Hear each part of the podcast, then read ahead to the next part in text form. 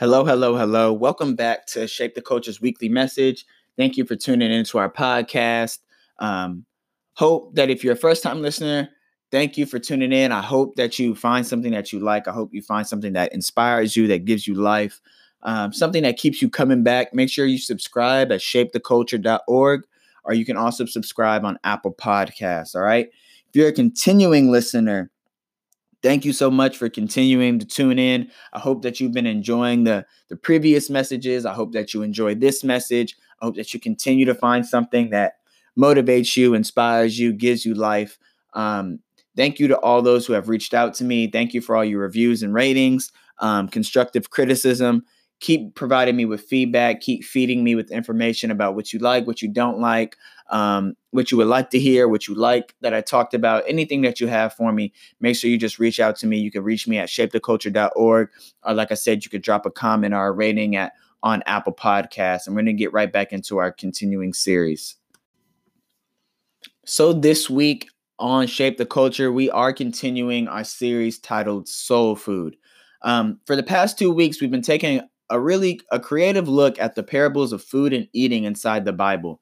These stories have opened up our minds to the figurative language um, and the meaning beneath the literal words in the Bible and the Holy Scriptures. We started by taking a look at Ezekiel eating the scroll prepared for him. This gave us a look at the power of trusting our gut um, and following our intuition.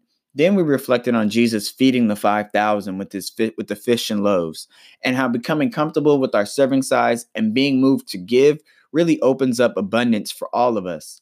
And then last week we got into the last supper. This showed us the power of fellowship and how we all contribute to each other's success. Um, and so this week we're going to take a look at a few verses from Jesus that in my opinion have made people really think about their lives ever since he said them. We're going to break down the words of Jesus when he compared our lives to the lives of the lilies and the birds, while telling us also not to worry about what we eat or drink. I want to take a look at these verses and discover the power behind the words many people say, Peace be still. We're going to read from the book of Matthew, chapter 6, verses 25 through 34. And I'm going to be reading from the New Living Translation. That is why I tell you not to worry about everyday life, whether you have enough food and drink or enough clothes to wear. Isn't life more than food and your body more than clothing? Look at the birds.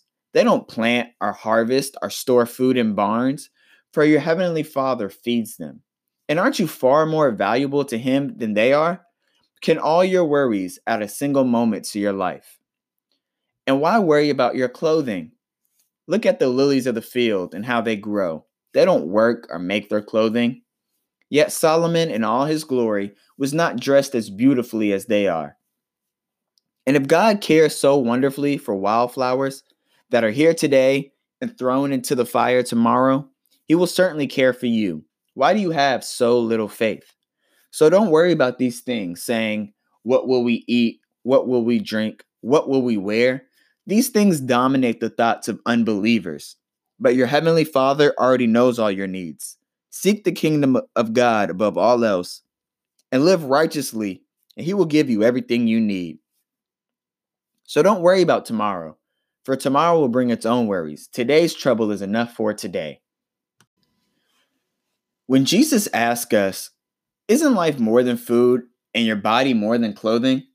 I had to stop and think to myself, how much time and effort I put into what I eat, what I wear, and the minor details of my life.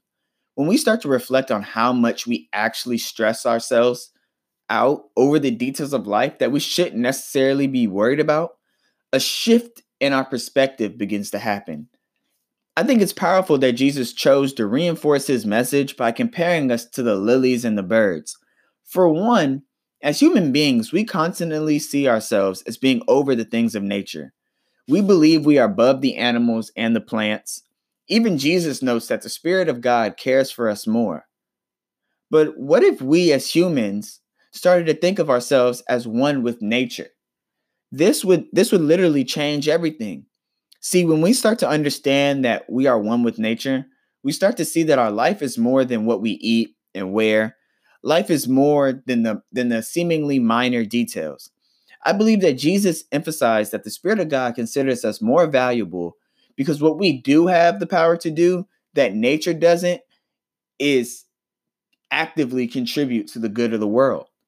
We all have the ability and power to change the world around us.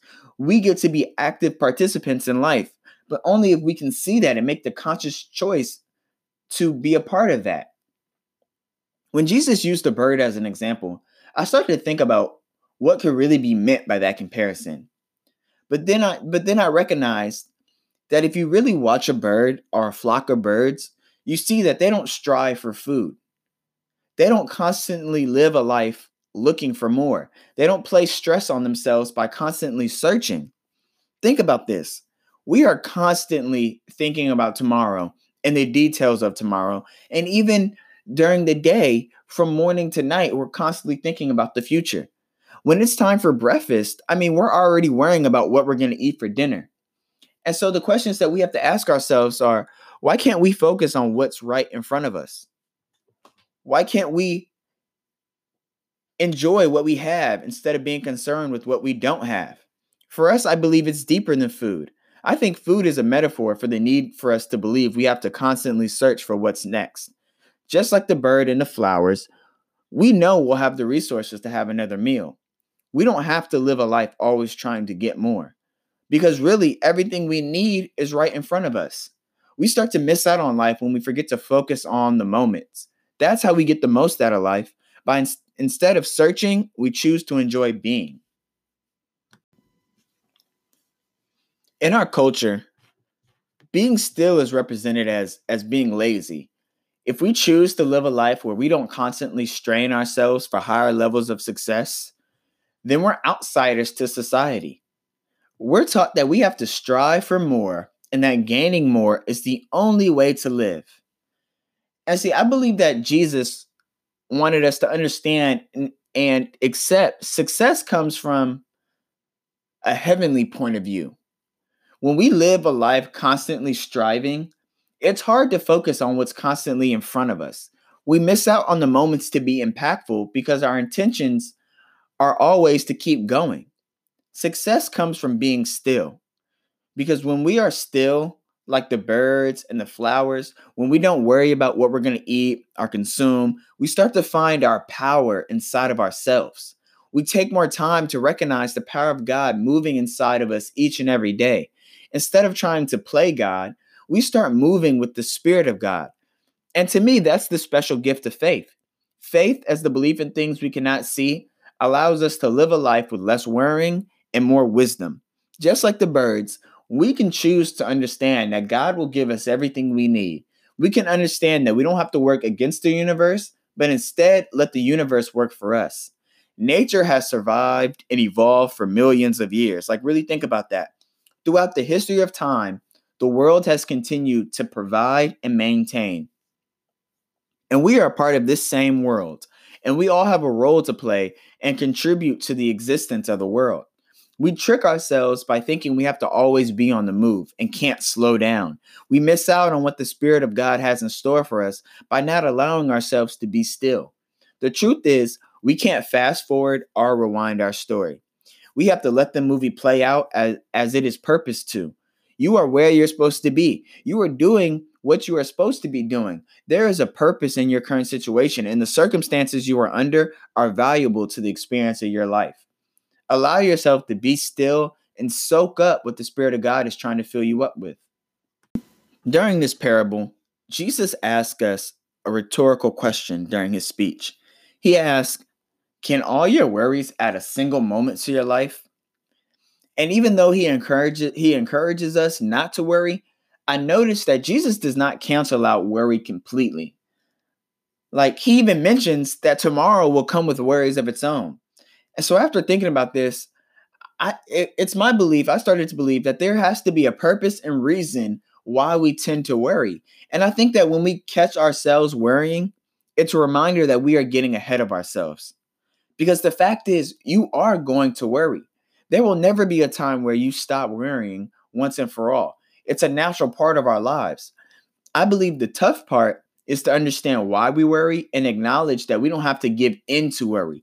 naturally when we start to worry we we let it consume us we believe that when we worry there has to be a valid reason for it and we we start to ponder and ruminate on our worry but what if just just what if when we start to worry life is trying to tell us to slow down to be still and to focus once again on what's in front of us worrying isn't supposed to make us feel like we're doing something wrong it's not to make us understand that we should be doing more that's not the point it isn't to, it isn't supposed to provide us with a negative outlook on life.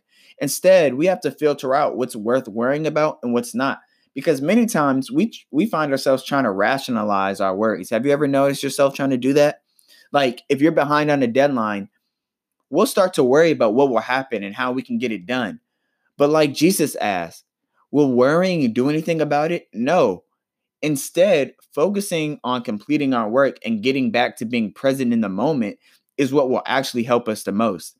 If we're feeling behind in life and start to worry about if we're making the correct choices, will time spent worrying really help? Or instead, what if focusing on what, what's in front of us will do us the most good?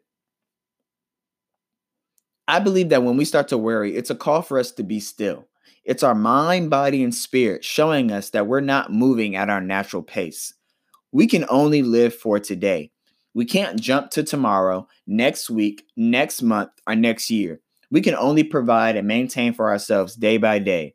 As we do this, our perspective of success starts to shift. You have it inside of you to have an impact on the world around you each and every day. This is what success looks like being lived out daily. Success and peace go hand in hand. When you're at peace, moving at your tempo, not constantly putting pressure and worry on worry on yourself by striving, you start to notice the success you live in every day. So, peace be still. I think that peace be still is a call for all of us to to recognize a new level of success where like I said we're not constantly searching and striving but instead we're being still and we're enjoying the life that we're in and we're enjoying who we are created to be and we're enjoying the circumstances that we're going through, even if it's a storm or a trial and a tribulation, we're enjoying it and we're being present. And I think that's that's what's going to give us the most out of our lives. So thank you for continuing to listen. Thank you for making it to the end of our weekly message from Shape the Culture.